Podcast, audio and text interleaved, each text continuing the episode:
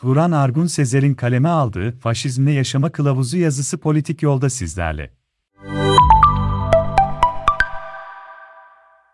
Kaleme aldığı Faşizmle Yaşama Kılavuzu yazısı politik yolda sizlerle. Bir sosyalist olarak dünyaya ilişkin umutlarımı uzun bir süre önce yitirdim. Ve insanın ömrünü heba etmesinin en iyi yollarından birinin dünyanın daha iyi olmasını, beklemek ya da dünyayı düzeltmek olduğunu, bu fikirlerin de hümanist, egosentrik ve ateistçe bir saçmalıktan başka bir şey olmadığı kanısına vardım. Artık Marksizmin parolalarından birisi olan filozoflar bugüne kadar dünyayı anlamaya çalıştılar ancak dünyayı değiştirmek gerekir parolasının geçerliliğini uzun bir süredir kafamda tartıyorum. Yanlış anlaşılmasın, Buna rağmen hala iyi bir şeyler yapanlar ve yapmaya çalışanlara lafım yok. Bu gerçekten büyük bir güç istiyor. Herkes kendinde bu gücü göremez, herkes çok iyi olamaz. Ben bunlardan birisiyim. Takdir edersiniz ki, herkes zaten iyi olsa bu yazıyı da yazmama gerek kalmaz. Bu sebeple kendimle olan bu yüzleşmenin sonucunda, sen böyle bir insan mısın, diye hakir görenlerin de benden çok farklı olduğunu düşünmüyorum. Yine bir caveat, geldiğim bu nokta her türlü adaletsizliğin ve insanlık dışı uygulamanın zımni ya da sarih bir onayı da değildir. Sadece beklentilerin düşük tutulmasıyla açıklanabilir bir şeydir. Uzun bir süredir mizantropistim.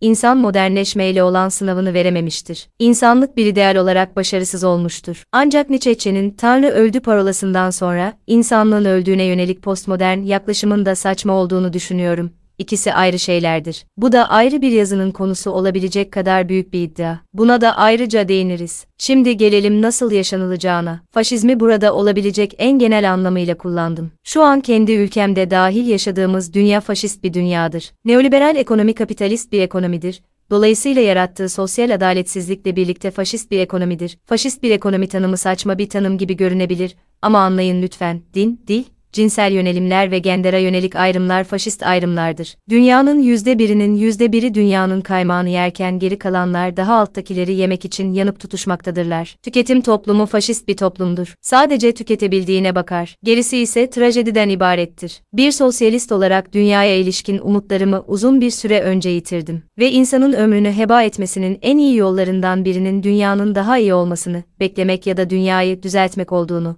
bu fikirlerin de hümanist, egosentrik ve ateistçe bir saçmalıktan başka bir şey olmadığı kanısına vardım. Artık Marksizmin parolalarından birisi olan filozoflar bugüne kadar dünyayı anlamaya çalıştılar ancak dünyayı değiştirmek gerekir parolasının geçerliliğini uzun bir süredir kafamda tartıyorum. Yanlış anlaşılmasın, Buna rağmen hala iyi bir şeyler yapanlar ve yapmaya çalışanlara lafım yok. Bu gerçekten büyük bir güç istiyor. Herkes kendinde bu gücü göremez, herkes çok iyi olamaz. Ben bunlardan birisiyim. Takdir edersiniz ki, herkes zaten iyi olsa bu yazıyı da yazmama gerek kalmaz. Bu sebeple kendimle olan bu yüzleşmenin sonucunda, sen böyle bir insan mısın, diye hakir görenlerin de benden çok farklı olduğunu düşünmüyorum. Yine bir caveat, geldiğim bu nokta her türlü adaletsizliğin ve insanlık dışı uygulamanın zımni ya da sarih bir onayı da değildir. Sadece beklentilerin düşük tutulmasıyla açıklanabilir bir şeydir. Uzun bir süredir mizantropistim.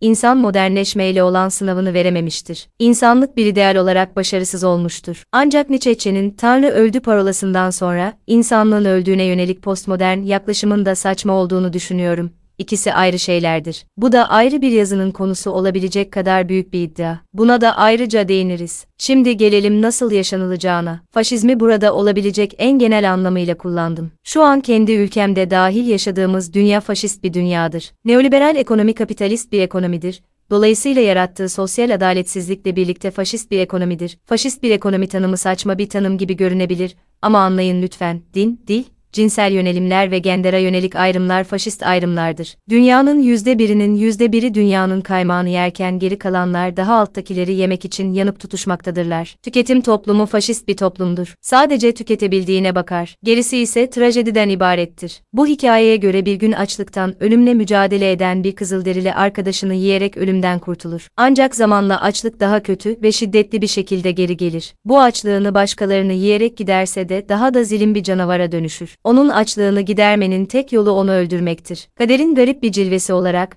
hiç farkında olmaksızın iki ay önce arka arkaya Wendigo ve Tico hakkında üç film izlemiştim. Aslında kaderin garip bir cilvesi de sayılmaz. Korku, fantastik ve bilim kurgu filmlerini, ne kadar düşük bütçeli olursa olsun, izlemeyi sevdiğim için bunların denk gelmesi normal sanırım. Bu filmler sırayla 2014 yapımı Dark Was the Night, 1999 yapımı Ravenos ve yapımcılığını Guillermo del Toro'nun üstlendiği 2020 bir yapımı Antliers'idi. Üç filmin hikayesinde de Amerika Birleşik Devletleri topraklarının altında yatan korkunç sırrı bulmak mümkündü. Doyurulamaz açlık ve onun getirdiği vahşet. Vaktiyle psikanalist Carl Gustav Jung'un, Kalahari yerlileri ile ilgili bir gözlemini okumuştum. Bunga göre Kalahari yerlileri açlığı ikiye ayırmaktaydı. Birisi küçük açlık yani maddi açlık, diğeri ise daha büyük açlık, anlam açlığı. Bunlardan ikincisi birincisinden daha önemlidir Kalahari yerlileri için. Neden? Bunu görmemek için kör olmak gerekir. Abdi'nin muhteşem gotik ve korku edebiyatı tarihine bakınız. Onun User'in evinden, Blackwood'un The Wendigos'una, Henry James'in Beyliğe Manor'una kadar. Bu açıkça hortlaklıktır, vampirliktir. Stephen King'in hayvan mezarlığı,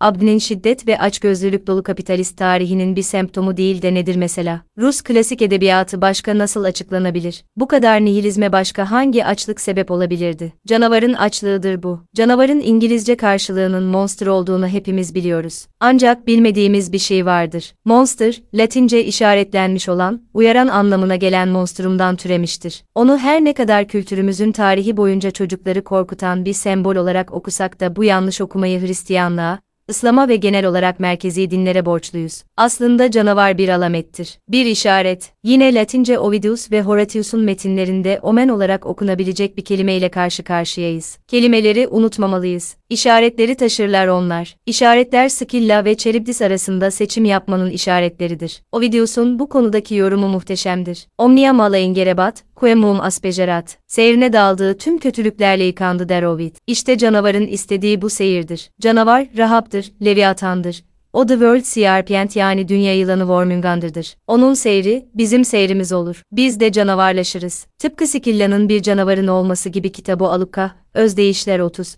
15 da bir vampirdir ve iki kızı vardır. Tanıdık geliyor mu? Bram Stoker'ın dönüm noktası eseri The Dracula'nın vampir kölelerini hatırlayın. Tüm bu hikayeler, bu anlatılar bizzat burada ve yanımızda bulunan canavarların hikayeleridir. Uzak dünyalarda 19. yüzyıl Londra'sında, Lovecraft'ın kozmik dehşet boyutlarında aramaya gerek yoktur. O her zaman açtır, onun arzuları dinginlenemez. Her şeyi yöneten, her şeyin arkasında bulunan korkunç arzunun sonucudur bu. İşte bu arzu faşizmin müsebbibidir. Peki onunla nasıl yaşanır? Biz Tayyip Erdoğan'ın, Putin'in, Biden'in, Esad'ın veya Macron'un isteğine göre yaşamıyoruz. Faşizm ile tanımladığım bu değil. Aksine şunu söylüyorum. Onlar arzularının temelinde yatan şeyin ne olduğunu bilmiyorlar. Schopenhauer'in vecizesiyle insan istediğini yapabilir ama istediğini isteyemez. Bu zavallılar ise bundan habersizler. Onların zavallılıklarının cefasını ve eziyetini biz çekiyoruz. İradenin dolaysız tahakkümü bundan. Onlar sözde bir seçim ve irade özgürlüğüne inanıyorlar. İşte faşizmle birlikte yaşayabilmenin altındaki motivasyon,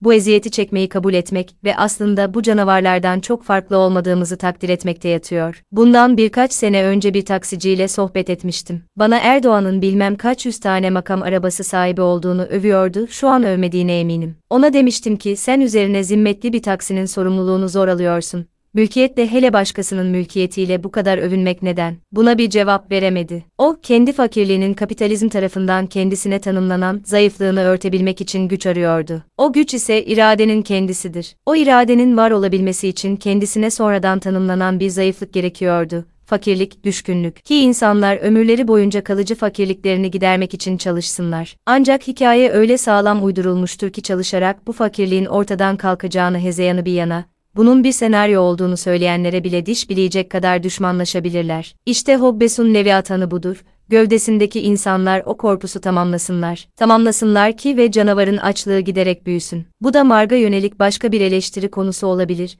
Günümüzde proletaryanın arayışı bu ikame güçle yerine getirilmiştir. Taksicinin karnı doymasa da olur, onun için anlatacağı bir hikaye vardır nasıl olsa. Burada kapitalizmin hikaye anlatıcılığı galip gelmiştir. İşte önce insan olmanın ne demek olduğunu, böyle bir canavar olmanın ne demek olduğuyla anlayabiliriz. Batı'da ve Türkiye'de toplumlardan tamamen kopuk, amacın sadece formel olarak patriarşi dilinin düzeltilmesi olan, insanın derinliğinden habersiz yaklaşımları giderek yadırgamamın sebebi de bu. Faşizmle birlikte yaşamak faşizmi olumlamak değil. Aksine onun neydiği belirsiz bir şey değil gayet ortada, apaçık, bariz ve aleni bir vahşet sistemi olduğunu bilmek. Buna karşı yapılacakları reaksiyon üzerinden değil, insan olmakla tanımlamak. Faşizmle birlikte yaşamak aslında onu ters düz etmenin pratiklerini de içeriyor. Çünkü hiçbir sistem, en azından şu an için, pratikleri belirleyemiyor. Söylemler her zaman havada uçuşur. Bize gereken de bu. Pratikler, bazen sadece yaşayarak bunu göstermemiz yeterlidir. Esen kalın, haftaya görüşmek dileğiyle.